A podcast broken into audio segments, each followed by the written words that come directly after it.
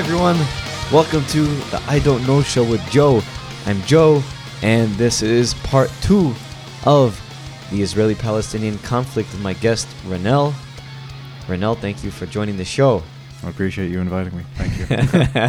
Thank you. So I, I think uh, we were up to the Yom Kippur War. Yes. Um, so it's 1973. Uh, Israel is once again under attack, and this time it's on the holiest day of the year for Israel. The, the Arabs chose this day on purpose because they knew that um, Yom Kippur was a very important holiday for the Jews, and their guard would probably likely be down. So they, the many of the surrounding Arab nations decided to launch an attack, and um, but once again Israel was able to uh, defeat them and retain their borders. So what what's been happening this whole time? Like the the last the war before Yom Kippur War um, was which war? Uh, it was uh, it was the I think it was the 1967 war, uh, So Six Day War. So Yeah. between Six Day War and Yom Kippur War, what's happening?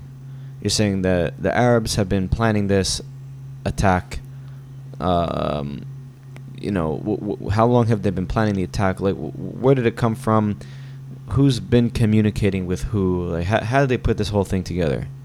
This coalition of, of Well, Arab uh, countries. Yeah, like I mentioned in the previous um, uh, previous ep- episode, they have this they have this uh, Arab League of Nations essentially Okay. at the time, and that's how they sort of meet up and they make all these plans. And remember when I told you about the three no's? That was at the Arab League summit. Ah, uh, where they who's in the about that. Arab League?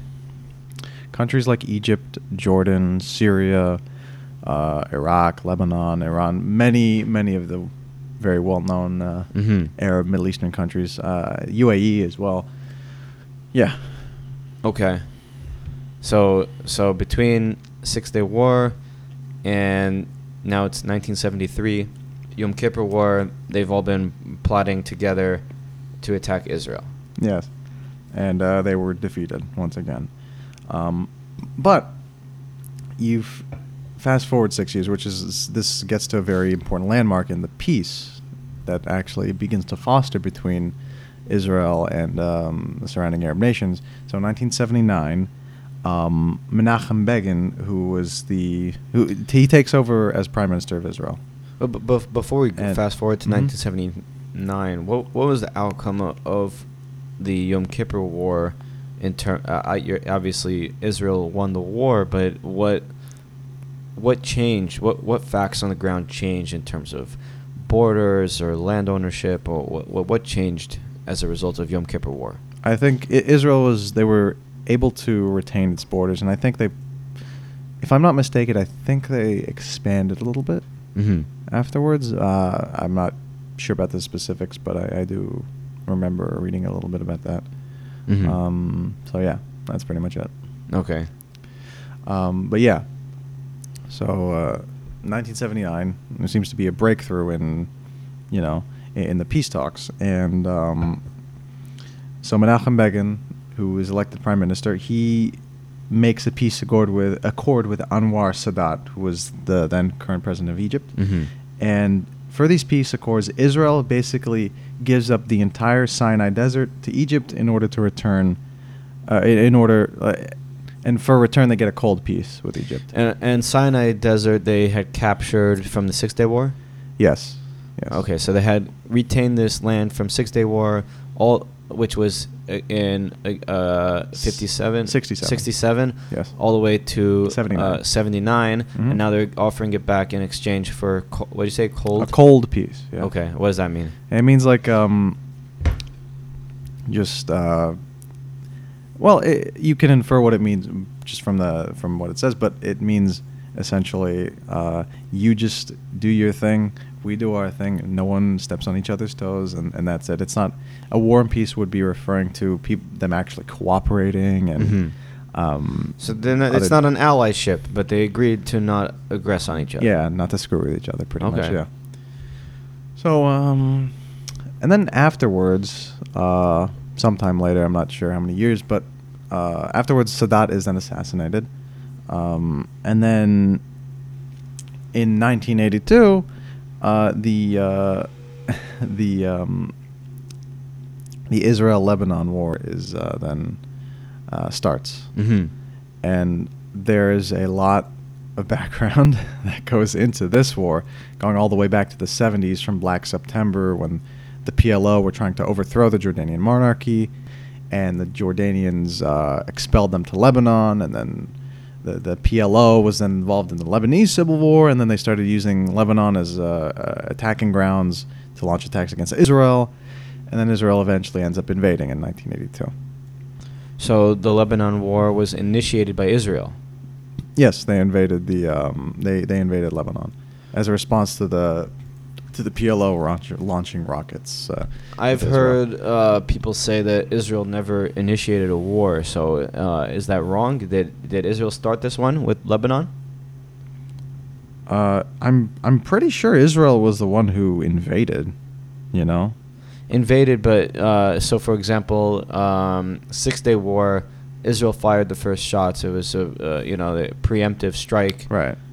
Is is is this considered a preemptive So I guess- or is this uh, uh, the initiation of a war? So I guess what I'm saying is the PLO they were firing rockets right into Israel from Lebanon. So as a response, Israel then Uh-huh. just declares war. Okay, so They PLO was firing rockets yeah. from Lebanon. Lebanon technically didn't officially declare war on Israel, correct? Uh, but the the invasion Israel, the declaration of war and the invasion was in response to the PLO's rocket attacks. Gotcha. Yes. And all right. And um, Israel pretty much ends up occupying nearly the entirety of Lebanon, um, but they end up withdrawing because of uh, international pressure. In the end, So they invade and, and then they withdraw. There's there's no significant uh, gains or losses. It's just kind of a stalemate. yeah, no, Israel, yeah, Israel ended up just giving all the land back again. Uh huh. Yeah. Um, did the, did the rocket attack stop? Yeah, they they well actually they I think they continued or at least PLO presence in Lebanon continued like 1990. I'm not sure about the individual specifics or statistics of the rocket attacks from Lebanon, um, but but yeah, what I what I do know is that Israel just completely pulled out of uh, Lebanon after uh, almost conquering the entire country and just giving the land back. Mm-hmm. Uh, yeah. What about the the West Bank? I know at some point Israel tried to give that back to Lebanon. Was that now? Or Or, I think that it was was that Jordan. Might Oh, oh, sorry, Jordan. Yeah, I'm- yeah. yeah, you're right. You're right. Yeah, it's it's. Jordan. Yeah. Never mind. Uh, Golan Heights. They were never going to give that back. Uh, no, they were never going to give That the was Golan Syria, Heights. though. Uh, that was Syria. That was countries. that was Syria. Yes, that was Syria. uh, what I- what land did they have from Lebanon that they gave back? What land? I mean, they got they got as far as the capital. You know, they pretty much uh, they uh, they pretty much conquered the capital of uh, of Lebanon, but they uh, they just get, they ended up giving it back. They almost conquered Beirut. Uh-huh. Um, but another thing, um, I I wouldn't be surprised if um, there were still attacks from Lebanon against Israel after they withdrew, Mhm. because that's generally the pattern you'll see. Is that Israel once Israel gives back occupied territory, um, just terrorist organizations and uh, those who and groups who want uh, to see Israel destroyed just take over the territory and then begin using it to launch to launch attacks on Israel. And the only time this hasn't happened uh, was when Israel gave back uh, the Sinai Desert to Egypt. Um, that's the. What, what about um? What about uh, uh, Jordan and, and Syria? They've had a, uh, pretty good um, ceasefire lines or, or peace or whatever you want to call it. I'm saying them. I'm saying Israel giving back territory once they've conquered it. Uh huh. Yeah, In exchange for peace. yeah. Uh, also under international pressure, they give back the land. And the only time that pretty much terrorists or other groups um, that just want Israel destroyed, the only time that uh, they haven't used the territories that Israel has given back as like attacking grounds is when Israel gave uh, Egypt back the Sinai Desert. Egypt didn't use the Sinai Desert to immediately begin launching attacks on Israel. They had a they actually had a peace. So what what do you attribute that to? Like what why uh, why was Egypt unique in this uh, land for peace equation? Honestly, it might just be due to their eh, at the time maybe their their their culture or their it, it wasn't as uh, infused with radicalism perhaps as other countries or maybe more the, the moderate um, wing was had a much stronger presence Mhm. as opposed to countries like Iran where there are literally zero moderates. Mm-hmm. Um, so yeah, that's probably what I would attribute it to. Okay. Yeah. All right. So what what happens next? All right. So, um, then uh, to let's again hop forward to the next major event, the first Intifada, uh, which started in '87. Uh, it was a series of riots, violent confrontations, and terrorist attacks that lasted until like 1991. This is uh, from uh, uh, Palestinians, um, citizens of Israel, or people living in occupied uh, West Bank or Gaza, or all of the above. All of the above. all of the above. So, but we're, we're no longer dealing with um, people in, in Lebanon or or, No. or Jordan.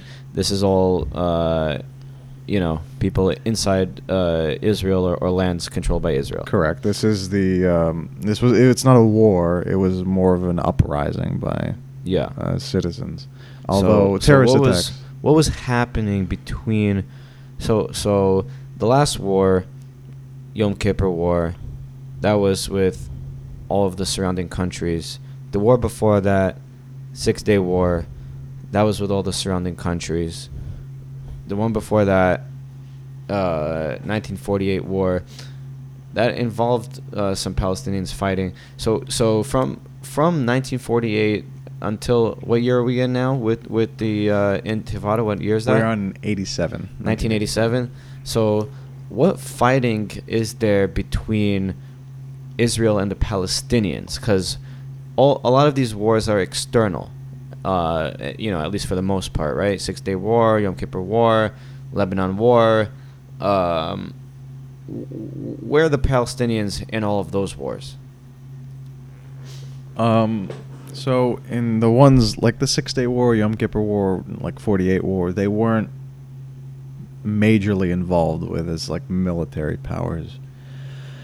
Um, in Lebanon War, they they that's when they That was the PLO. That's uh, when it started. Uh-huh. Um, but they, there there was also Black September, which not they didn't. It wasn't really a war, but if you remember the Munich massacre, where Mhm. uh, eleven Israeli ath- athletes were killed by the PLO. Um, in Munich. yeah, in Munich again, external. Um, But but directly involving the Palestinians. Yes, it was. Still, they still were directly involved. This is when the '80s were was when the the Palestinians when that conflict really started to ramp up because Hamas was formed in the '80s, um, and the uh, and the Fatah was as well, uh, and Hamas was formed in the eighties. yes, That that's when they sp- they they like split off from like uh, the Fatah. th- no, I No, thought they split up from like Muslim Brotherhood or something like that, or not, or Islamic uh, Or jihad, or, or Islamic like jihad. didn't they split off from a different group? Yeah, there's a there's also a lot behind the formation of Hamas, which Yeah. Israel actually helped. They actually did help. Yeah. Although they didn't, of of course, if they like you know hindsight's twenty twenty. If they knew what Hamas would become, the threat they'd become, they would have never done that in the first place. Yeah, But they I tried to- That's uh, always the problem with meddling, is you don't know Correct. what's gonna come. Correct, yeah. When you train Osama bin Laden. Yeah. Not I- that Israel did that, America did that. Right. When you train Osama bin Laden to do your bidding, and then. yeah, I mean they they really pulled the United States or USSR with that one. You know? they tried doing it in Lebanon too. They were training these Lebanese militants like pro-Christian. They were trying to get these this pro-Christian Lebanese um, group into power. Yeah. Uh, but I actually do have, if you don't mind, I do have um, a lot of some background on the formation of Hamas. yeah. Is like that is to- that the time period that we're up to? Yeah, yeah, Okay, the 80s. let's hear it. Uh, so, all right. Well, I guess, I guess like what what's the condition of the Palestinians at the moment, right? So so we've heard, you know, 1948 to to you know the 1960s, they've been displaced uh, from a lot of the areas they were living in. Um, they've been moved to uh, to Gaza, maybe to a lesser extent to the West Bank. They were already living Yeah. um, what's what's their condition? I know, like for example, if you fast forward to 2005 when Israel pulled out of Gaza and they elected Hamas, at, at, and then they started launching terrorist attacks. That's when they built that wall. Um, but bef- prior to that, um, I, there was no wall there. I, there was some kind of border, I assume. uh, But wh- wh- what's the what's the state of um, you know Palestinians during this time period in 1980s? What's how are they living? right now um i can't really say I, I can't say specifically like i don't I, I don't know what exactly was going through their heads at the time or anything but the the, the current state of living was probably still still under control of the plo Mm-hmm. um but hamas does not become like a uh, But under control of PLO, but under control, like like was Israel fully occupied all the lands, or wa- was PLO fully in control of any area, or was it all um, uh, Israeli occupied in 1980s? Um, PLO, I think, controlled still controlled some of the West Bank, and Israel still controlled. So they some of the still West had Bank. like area ABC like that, same system. Uh, that that was I think that was like later on in the Oslo Accords when the Palestinian Authority was uh, established. Uh huh. Uh, that's when the they started dividing it up into to areas. Um, but control was still split in the region. Mm-hmm. So, if uh, okay, so now if you'd like, yeah, I, Yeah, yeah, uh, yeah, for go me to for go it. over the Yeah. okay, so, um, there were formerly former Israeli officials uh, quoted, uh, like uh, Brigadier General Yitzhak Segev, uh, detailing that Israel funded Hamas as a counterbalance to the PLO and the Fatah. Um, This is right at their initiation. In uh, what year is this, by the way? Again, 1980. yeah, in the early '80s. So Israel was backing them all the way back then. Yes. Uh huh. Yes, they they helped uh, the formation.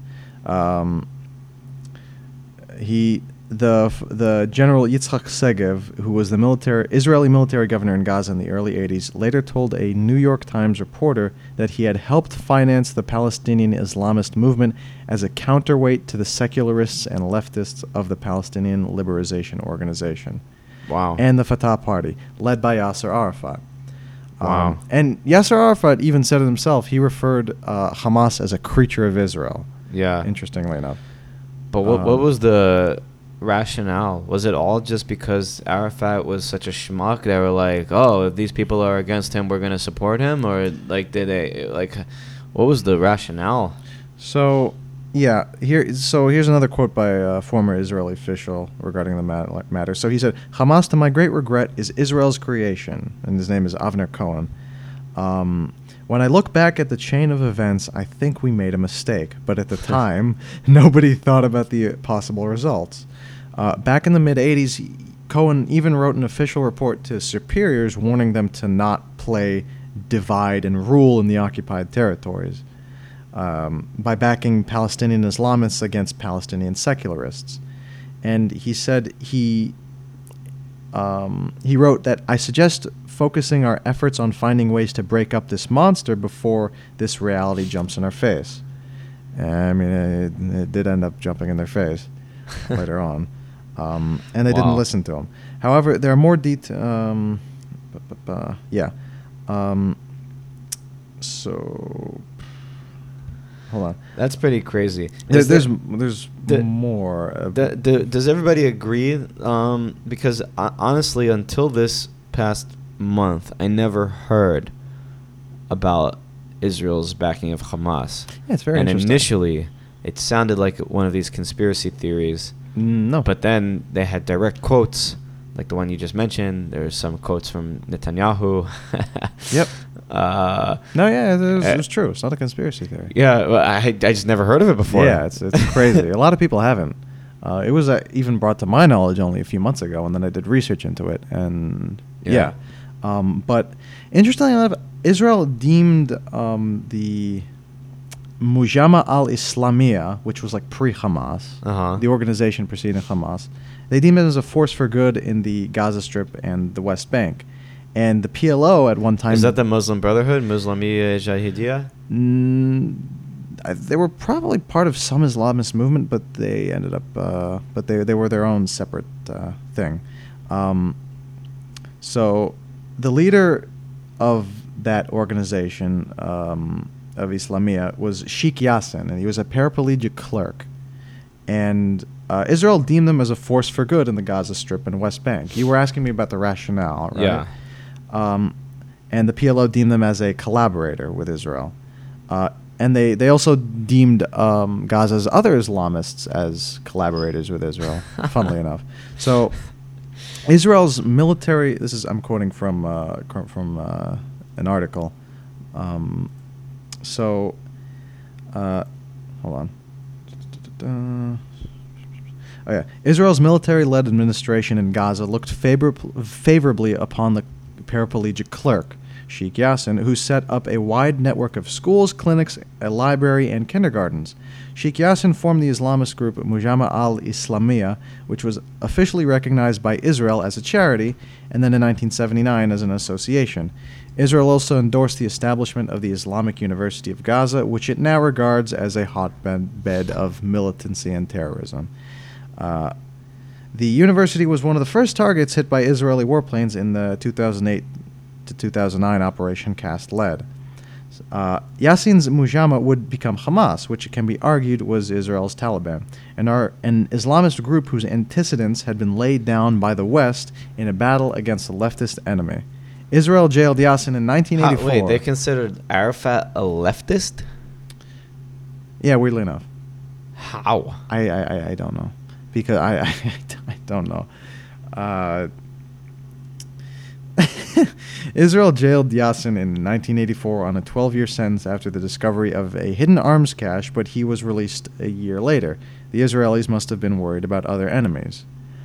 So yeah, that is uh, that is a bit of the background behind the formation of Hamas. Wow. Interestingly enough. Yeah, that's that is wild, and that Yep. that's more even that I heard before because I, I just heard like uh, everyone just keeps quoting Netanyahu, but this is even more like th- like they they were backing them at the beginning. Like the Netanyahu quote is is from like 2005 or six when they had el- elections. Mhm. Netanyahu was supporting Hamas, but you're saying even in the 80s when they were formed, Yes. Israel supported them. Yes. Which I didn't. Even, I, that's even more. That's crazy. Yeah, because like they thought they didn't think that they would, you know, that they were going to be this super dangerous terrorist organization. They, hell, they they thought they thought that they were, uh, you know, they they saw them as like a charity almost because they were building schools and and stuff in Gaza. But in reality, they they became they ended up becoming a terrorist group. So so Hamas so so the, the really Israel thought Hamas would be uh, better government than PLO. Yeah, they and they- it wasn't yeah. like to pit them against each other to weaken the whole Palestinian cause. No, it, it was more also so- that. It was also to weaken the Palestinian cause, but at the same time, Israel saw them as like, okay, these are actually these people are actually like a decent option for, for peace in, in the Gaza Strip, and they they they might help develop the area and to actually make it good for their own people, which means, you know, that they're probably which means that you know no more PLO and no more conflict supposedly. But what, what, but what's their motivation for weakening the Palestinian cause? You know, doesn't that kind of, uh, you know, hamper their argument that oh, we don't have a partner for peace and all that? And, and I mean, don't they want a stable Palestinian government so that they can have peace talks, or are Well- they do they want to not have peace talks? Here's the thing. Okay, so this was back in the 80s, right? But also ask that question to the United States. Ask that question to the USSR. Yeah. You know, why why are you doing why are you playing divide and conquer when you want a stable government in the region? You know, why are you pitting why are you making these proxy civil wars? Well, I you think know? when when it comes to United States, like they they wanted resources, they wanted oil, they wanted to defeat communism. They Mhm. didn't want communism to spread. Uh, you know, they were they were, you know, but but um, I, you know I'm I'm against all of that. But it's Right. weird for Israel to be playing those games because they're in it. Like America at least is distant. They could like, oh, we're, we're so far away. We're gonna play all these games. If it doesn't work out, it doesn't work out. It's just more, you know, Yeah. more brown lives lost or whatever, whatever they're gonna say. But like Israel's like there, you know, Yeah, Israel- they can't really afford to fuck around like that. Nah, you'd be surprised. Israel's done a lot of very interesting things over and interesting covert operations Uh-huh. over the years. Uh, I don't know if you know about the Lavon affair. Um, I don't. You should you should probably look that up. It's uh, but this doesn't really have much to do with the what we're really talking about. But but like organizations like the Mossad Right. have done. Um, I saw that Eli Cohen documentary on, on Netflix with Sacha Baron Cohen. That was very yeah. good. Yeah, they've done very foxy things over the years. Uh huh. Um, and I guess this this was one of them pitting pitting the Islamists against each other because probably at that point Israel was uh, was was very tired of the PLO being this uh, sort of thorn in their side for many years at this point, and uh, and they were just like, oh, you you know, let's here's a good solution. Let's um, get this other group that we perceive as better. They also tried doing this in uh, in Lebanon, you know, so they already have a history, an established history of doing this. Let's try and get this group that we favor over the other to try to uh, kick them out and not lose any Israeli soldiers or lives, and just get these people to do it for us. That was probably what their mindset was Yeah. back then. So, yeah, uh, it didn't work out too well. Okay, interesting.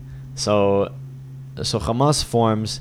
Israel is. Uh, what kind of support are they giving to Hamas? Is it just verbal? Are they giving them money? Are they giving them like how how are they actually supporting them?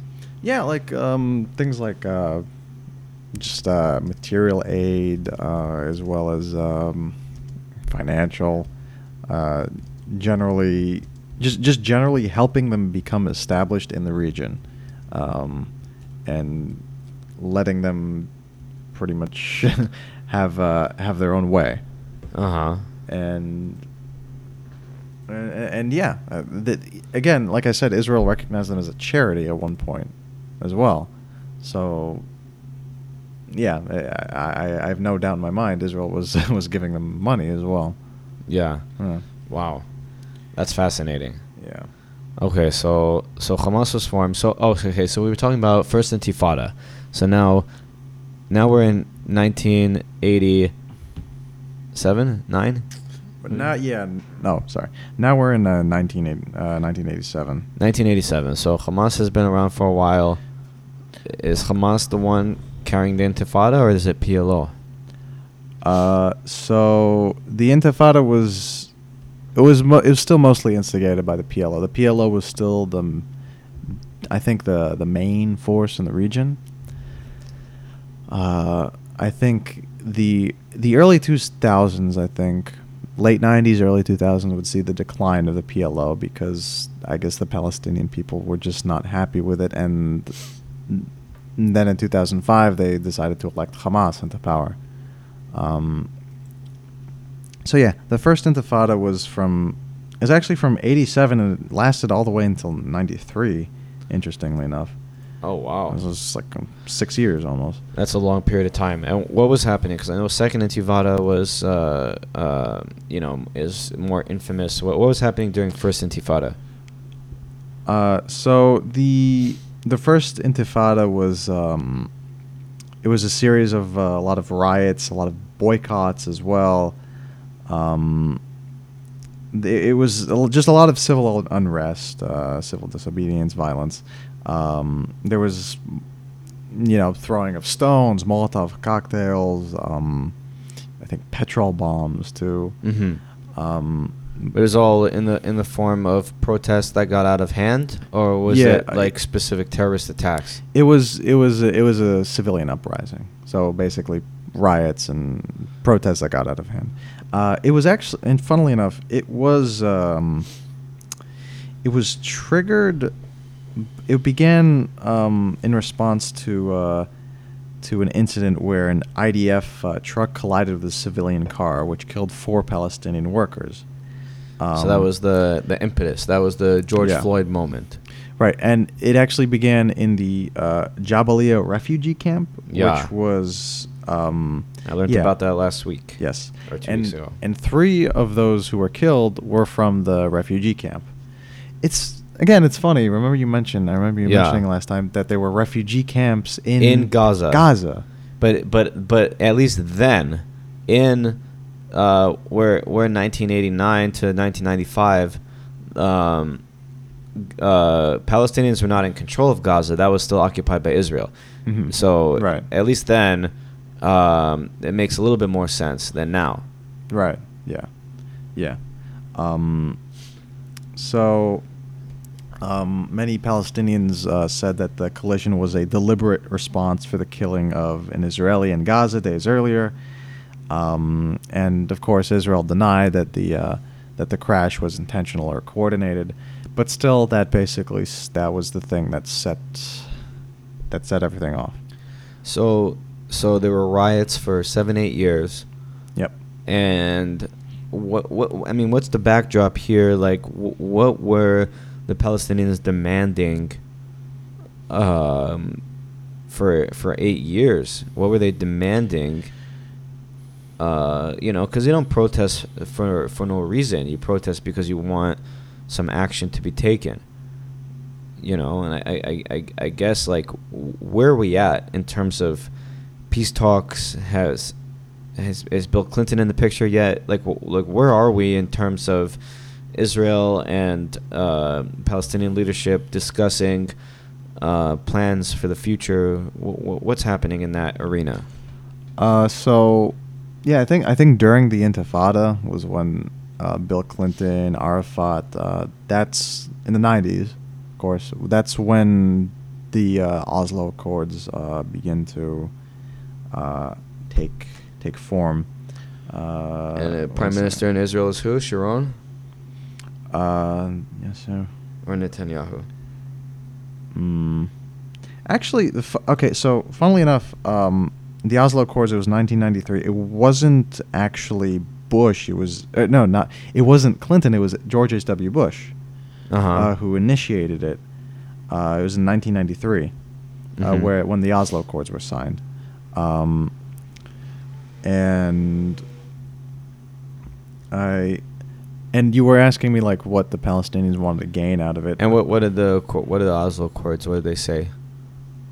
Uh, uh, no, I'll get to that. But you asked me a previous question, like, Yeah. what were the Palestinians trying to to gain? Yes. Um, probably trying to. Um, they were probably trying to just. They, they, they didn't want Israeli presence in the region anymore.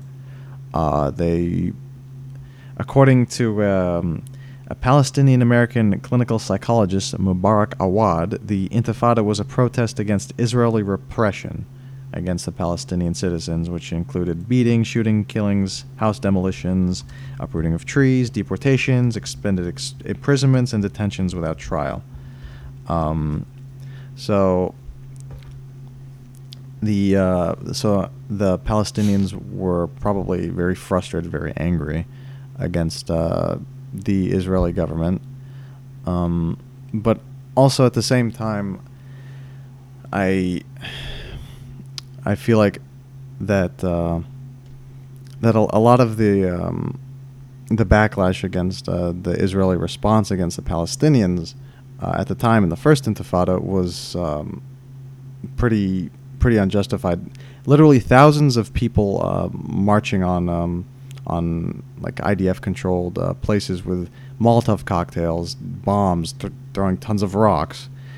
Thou- like thousands, thousands of people try um, doing that, and and they and people expect uh, you know everything to be handled uh, uh, uh, perfectly, and then no one to be injured, and you know the Israelis use tear gas. They also use lethal force at many points. Yeah, as well. Um, and I just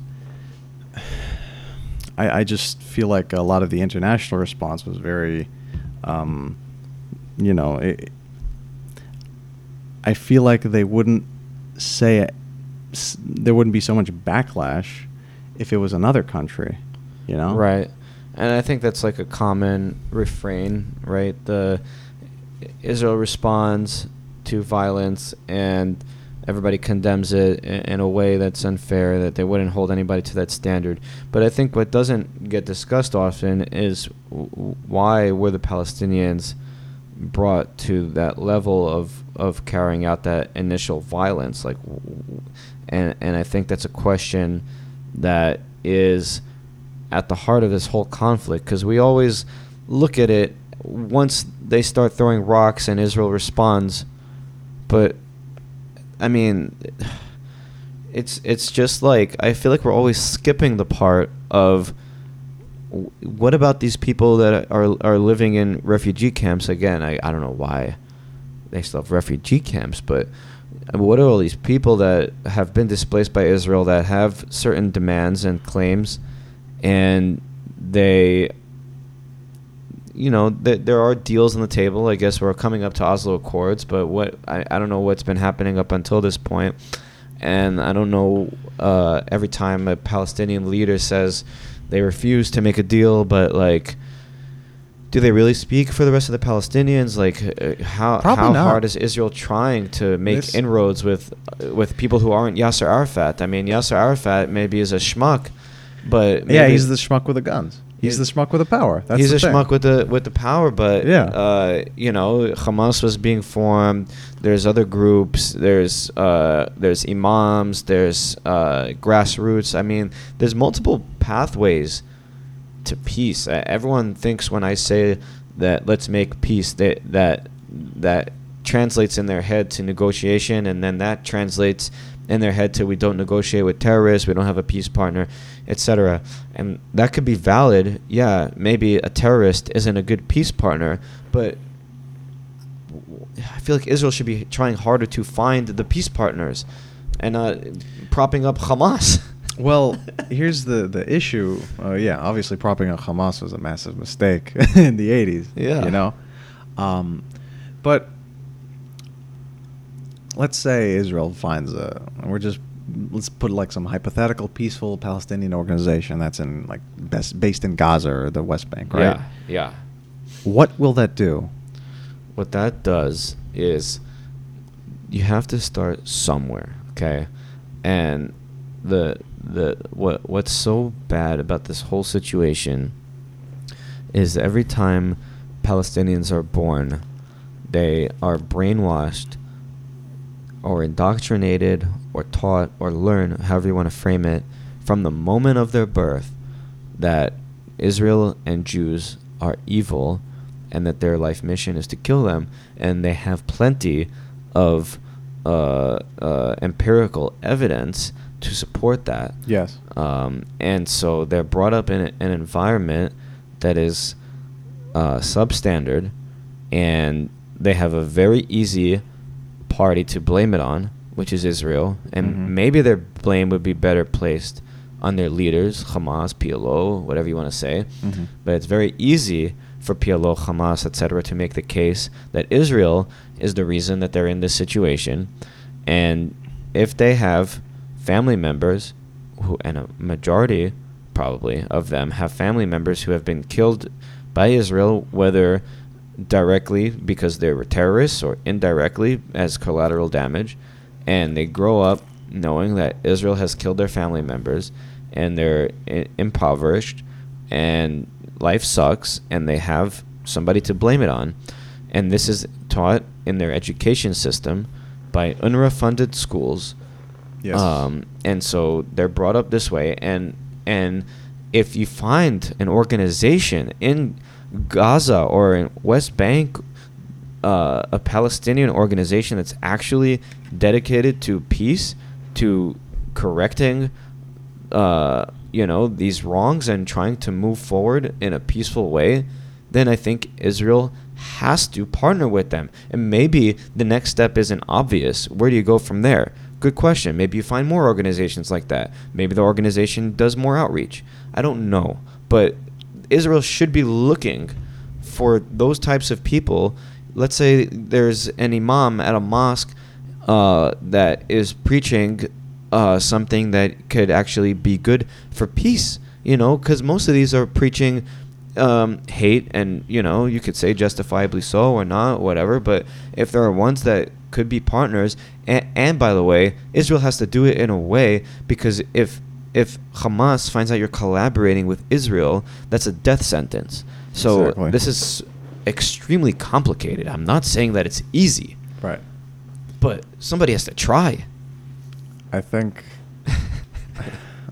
I think you kind of outlined a lot of the reasons why it's just it's very improbable that it will even have a, have an impact to to to to negotiate with with an organization that doesn't have any power, have any control of the region. What will you're that not do? exactly, exactly. You're not negotiating with them. That's why that's the wrong word. You're building coalition. Fine. You're building support. You're spreading the message of peace, and you know it. It doesn't take. Um, uh, y- y- I, I, you're not going to negotiate with Hamas. You'll negotiate. We'll release hot prisoners. You'll release terrorists, uh, uh, kidnappers, uh, kidnap people.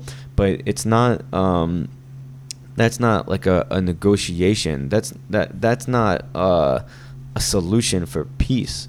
When you talk about peace, it's how can you and I get along Mhm. and whatever. Like you can make it sound hippy dippy and and whatever, but like I I don't know what the alternative is other than I mean whatever. I didn't want to break apart from the narrative. I know we're up to Intifada number one, but you know if there's a number one, that means there's also a number two. Yes, because yes. and then you know this thing It's goes on whole- it's forever. a whole another can of worms. Yeah, I mean, um, so you also kind of answered your own question with why why were the Palestinians so uh, aggressive and protest because they that's how they were indoctrinated. That's the that's the PLO. The PLO is in control. They just constantly preach and um, and preach hatred and, and violence against uh, Israel and the Jews. That's what they've been doing for the past God knows how long, ever, ever since their formation in '67. That's been ingrained in the mind of so many people for the past 70 years, almost. Past 60, 70 years, ingrained in the mind of, of so many Palestinian Arabs. Jews, Jews are bad. Jews are evil. Jews need to die. Jews should be killed. And I will say I actually do appreciate your sentiment of of wanting of like actually negotiating with people who are uh, organizations not like you said not negotiating but Yeah. talking with right Yeah, Actually- I don't, if you can't stop talking. I appreciate the the sentiment, but but like at the same time, will that won't one that might get that will get somewhere if an organization like Hamas is not in power. If they're in power, there there's just not much they can do. That's true, but like, like if, if Israel finds organizations to partner with, then you can have this stuff bubbling up under the surface, and then as soon as Hamas is out of power, now you have somebody willing to take over that has good. It's always good to build goodwill. It, it's never a waste. You know, even if it can't be effective right away, as soon as Hamas is out of power, if the next people taking over have had this building up for a long time, they can just take over, and that would be, a, you know, a, a much better situation. Yeah. So speaking of that, I think that's actually a really good tie-in to something that happened in the years before, the Oslo Accords. Uh huh. Funnily enough, so 1993, uh, both Yasser Arafat and uh, Yitzhak Rabin signed the Oslo Accords, which was um, which was pushed by George Bush or H.W. Bush rather, and uh, so. And now the Oslo Accords are known as one of the least successful international negotiations in the history of international politics. So Wow. yeah. So the first Palestinian expectation was that the Oslo process would bring to a halt the construction and expansion of Israeli settlements in the West Bank and the Gaza Strip. Now, the second expectation centered around increased economic development in Palestinian society, lifting po- Palestinians out of crushing poverty, and narrowing the gap in living standards between them and the Israelis that many Palestinians thought humiliating and enraging. Israeli expectations mostly centered on security. Decades of Palestinian terrorism had led to many Israelis to fear that relinquishing control over the West Bank and the Gaza Strip would leave Israel exposed to hostile Palestinian movements, who would use the territories as springboards from which to launch terrorist attacks well within Israel. This is why Israel cares a lot, or is, is very um, um, how do I say this? Um, very anal about the, the occupied territories because because it, it's a massive security threat about Gaza and the West Bank. Yeah, I mean they say that um, it, it, the security threat in in terms of uh, having to maintain land to protect the the borders, or a security threat in terms of giving Palestinians control, and then they can use those as bases to launch rockets. Which one, or both? Uh, wait, what was the first one again? Is it a security threat in terms of uh, just strategic locations to be able to protect their borders, or is it a security threat in terms of we don't trust these people to uh, live in these places and, and be peaceful? And as we've seen from the withdrawal from Gaza, that you know the security uh, threat that was enabled was more so the latter of Yeah, I think it's the most, pretty much mostly the distrust. yeah Yeah. okay Because if it was as important as the Golan Heights, I don't think they would have relinquished. The Right, because that's like a strategic. Yes, that is that is a very key strategic um, defensive uh, territory for Israel. Uh-huh. Uh, it's just more so the fact that Israel just does not trust them, and they have very good reason to. uh, so, uh, yeah. So as I was saying, uh, Israel was afraid that um, they would use these territories as springboards from which to launch a terrorist attacks well within Israel. So the Oslo agreements were uh, to assuage these fears by establishing a Palestinian Authority that would consider organizations such as Hamas and Islamic Jihad as a threat to its own existence, thus aligning Israeli interests in fighting terrorism with the interests of the Palestinian leadership. This is when the PLO becomes the PA. Uh-huh. Uh, so soon after the agreement, Israeli intelligence observed that the number of Palestinians in arms and the types of armaments being brought into Palestinian Authority territory were significantly exceeding the limits established by the agreements. This led to the suspicion that Arafat was constructing an offensive army rather than a police force. But the greatest Israeli anger was elicited by the fact that the Palestinian Authority was doing very little to prevent terrorist attacks emanating from its territory. The Palestinian Authority is a corrupt oligarchy that heavily damages the economy of its own country with its corruption and are known terrorist supporters and conspirators. It refused to take steps towards disarming terrorist militias, permitted terrorist organizations to operate open offices in its territory, and either refused to arrest terrorists or would adopt a policy of revolving door arrests, placing terrorists in prison for a handful of days and then releasing them. As terrorist attacks against Israelis exacted a heavy toll on civilians killed and wounded, the entire conception that had been pres presented to Israelis of the Oslo process, creating efficient Palestinian security teams that would be better than Israeli soldiers in combating terrorism, collapsed. Palestinian expectations that they couldn't be expected, no, oh no, not sorry, Palestinian explanations that they couldn't be expected to be collaborators and fight against their own people rang hollow to Israeli ears in the face of civilian deaths. So, as a result of this, Israel then began to um, uh, once again establish uh, settlements and continued um, uh, with the occupied territories, in which the Palestinians were then angry about, and then yeah, conflicts just continued. Um, so many incidents caused the Israeli public to wonder whether Arafat and the Palestinian Liberation Organization had ever truly intended to lay down arms and seek negotiated tr- peace agreements rather than an armed struggle. Immense arms supplies to the Palestinian Authority were made public, captured documents indicated Palestinian Authority support for terrorist infrastructures, and Palestinian policemen took up arms against Israeli soldiers. Mhm. So, for Israelis, this was the ultimate breach of agreement, rendering it moot. So, Israel once again redeployed the military and occupied the West Bank and began ex- expanding its settlements once again. And so, yeah. So, uh, so Israel was not occupying the West Bank until this point. it it began retracting its um, its uh, its presence and Ah. and and let the Palestinians kind of do their own thing. And then once this started, they were just like, yeah, no, we're we're gonna we're gonna start occupying again and building settlements. Ah, Yes, okay. yeah. So the West Bank was divided in this really complicated arrangement into three zones labeled areas A, B, and C. This is all part of the Oslo Agreement. Yes, uh, with complete Palestinian authority, control in Area A, complete Israeli control over Area C, and joint responsibilities in Area B, which was intended to provide civilian Palestinian rule alongside Israeli c- security control. Yeah, what does that mean? I honestly don't know. I, I don't know. Like, w- Yeah. i- it's like Israelis control it militarily, but Palestinians have their own government. I'm really not sure Interesting. what it was supposed to mean. Uh, like I said, the Oslo Accords were not a particularly amazing peace agreement.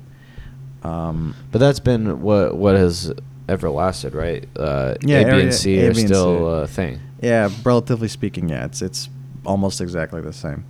Uh, so the PA, the Palestinian So, Authority, C- so Area C is Israeli, full Israeli control, right?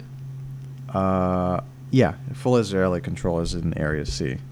And is is Area C where all the settlements get built? Uh, mm, Are there any settlements in Area? Obviously not A. Are there any settlements in Area B? Uh, in area B, I have to I have to look at the map again of uh, settlements, and I also I don't know if there's a map that shows the specific like it says areas A, B, and C of the Oslo Accords, and then also shows the settlements of uh, of Israel. That's uh, I, I'd have to have to do even more research. Yeah. No, no worries. I uh, I was Um, just curious because I was wondering like how how that works and it, it is the reason for A, B, and C. Because at the end of the day, if we talk about two-stage sol- solution, which uh, uh, was that part of Oslo Accords, or does that come later? Actually, probably. So, I think that um, the settlements push into Area B, which is like Israeli controlled but also Palestinian government. So, that's probably why the um, people always bring up like, oh, Ah, Israel okay. is violating these policies or these So, treaties or in- UN agreements. you So know. in in two state solution, Area C is part of Israel, or or Area C is part of Palestine. in the Oslo Accords area, When people talk about two-state solution. oh, I mean, I don't know specifically what they're referring to. Well, each time it's like a different. It's like a little bit different each time, but Yeah. uh, I think it's mostly like around. Um, I think people refer a lot, usually to 67 borders. That's usually what people say, as inter- eh, like people who say the Palestinians would be fine with 67 borders, even though They I think wouldn't. that's been on the table several times. But It's been it's been even better. They've Israel has offered them even better deals than what was in Yeah. '67, and the Palestinians rejected it. but I'm saying so 67 borders. Uh huh. Does that include Area C or is that excluded? Mm. The whole West Bank is outside of 67 borders. I think no. Israel Israel captured uh, almost the entire West Bank uh, in the '67 war. Right. Well, well, when they say 67 borders, they think they mean pre 67, right? Right. Uh, like like like this, right? Um. Yeah. So Judea and Samaria. I mean, that's the whole West Bank, right? So Yeah. got it. All right. So, anyways, I didn't mean to derail, but yeah. um, so area A, B, and C. Yeah. Mm-hmm. Um, so the Palestinian Authority was then it was confined to like 50% of the West Bank. Uh, and then Israeli military roadblocks were established on the roads between Palestinian cities for security. Um, all the all the PLO and the PA had to do in the Oslo Accords as well. They, they they had to just acknowledge Israel's right to exist, and they just I mean, they said they would, but they, they, they, they really didn't. They really didn't. They were they were, um, they were uh, how do I say? They were supplying themselves with arms and ammunition. They were they were continuing to educate their children in in uh, in terrorism and violence, and um, and yeah, eh, funnily enough, there there was. Uh, in 1998, Israel once again tried to make concessions with the Riv- River Agreement, and once again, Palestinians rejected it. And you have to people people have to understand that Israel doesn't want to govern or be in control of these millions of Palestinians in the West Bank or Gaza. They don't. They don't. It's it's far too. They'd be putting putting their soldiers in danger. They they would be. Um, it, it would. Oh, it would just be a complete waste of resources, and Israel does not want to get involved in that. They want to just. They want um, the Palestinians to, to govern themselves pretty much successfully, or at the very least. So they want it now, but They've always they, wanted it. Well, when they supported Hamas, they were, were trying to weaken them. they were trying to weaken the PLO so that they could bring um, the organization that was previous that was would later become Hamas into power, so that they would govern. But uh, Um, didn't you say an ulterior motive was to weaken the whole cause? I said weaken the PLO. Oh, weaken the PLO. PLO. Okay. Yes, the PLO. That's what that's what it is. Yeah. Um, not weaken the cause of Palis- of uh, Palestinians having their own government. Israel wants that more than anything. To be completely, they want the Palestinians to have to be able to govern themselves, but but they don't want it to be what they, they what they don't want is a terrorist organization or an organization like the PLO uh, to be in power so that they can just continue launching terrorist attacks against Israel. Well, I mean, I, I like that. Um, but uh, Netanyahu, when he supported Hamas in 2005 or Mhm. th- 6, whenever they had the election, it seemed like the motive was to weaken the entire cause so that he couldn't have a peace partner. What like he wanted the Hamas to um, to like um, just there would be a civil war and then Israel would come in and just swoop and just destroy like divide and conquer pretty much. or not just to to be able to divide the West Bank and Gaza so that they were not unified and so that they couldn't present a uh, a, a unified front. I'm I'm trying to find uh, the quote, but uh, Netanyahu was uh, quoted. Um, Well, I mean that makes sense to be honest. It makes sense for him to want that. Okay, well, it, it, it could make sense, um, but it can't simultaneously mean that Israel is dedicated to the Palestinians having a stable government so they can. I mean, uh, listen, I don't think they conflict with each other. I don't think Israel's they're actively trying to form a stable government within Palestine. That's what they would wish would happen.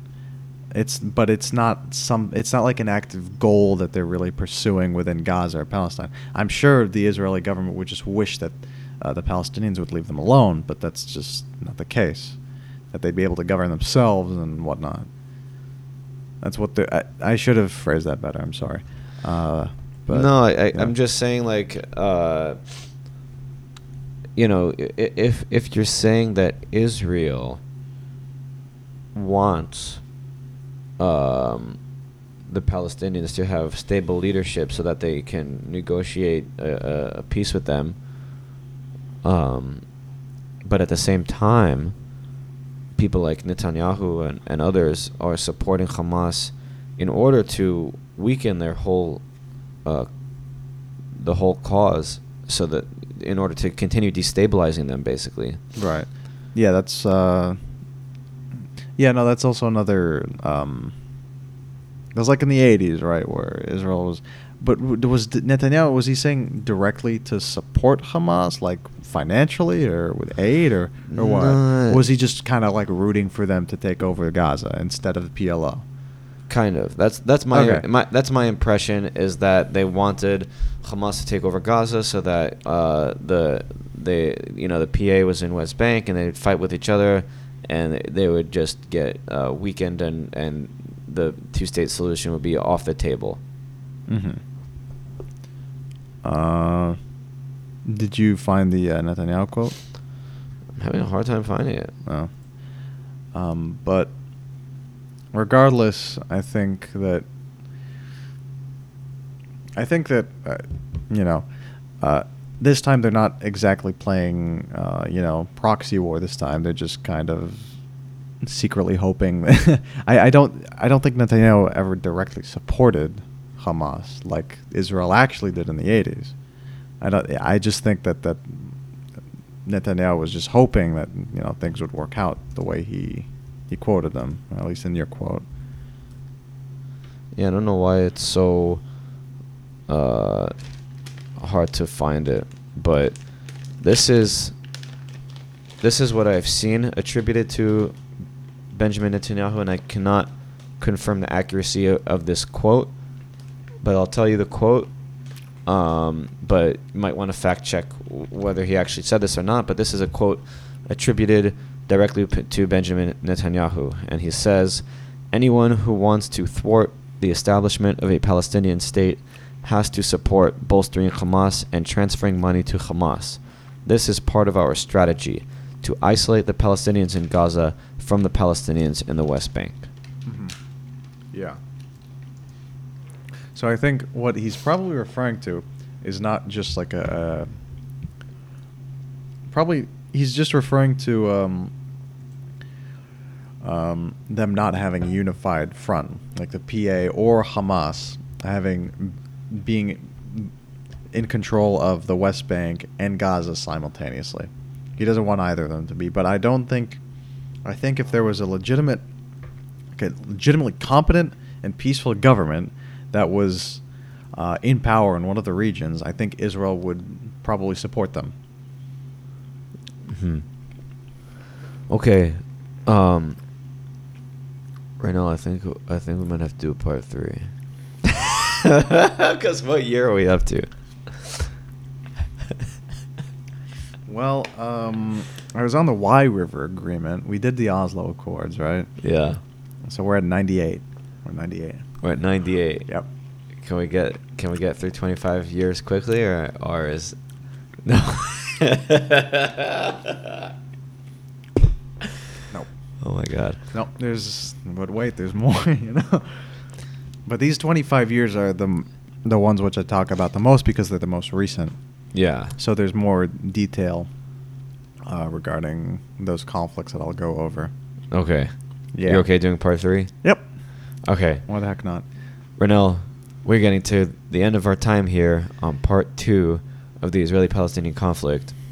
What is one thing, if you had to choose one thing that you want me and all of our listeners to know? Um, I would probably. Hmm. I'd have to think about this one for a bit to know. Hmm. Uh,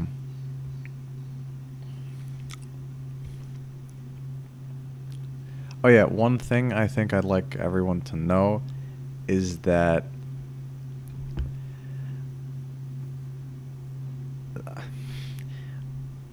I I don't see a way that there will be peace until um, um, organizations like Hamas and the PLO and the PA.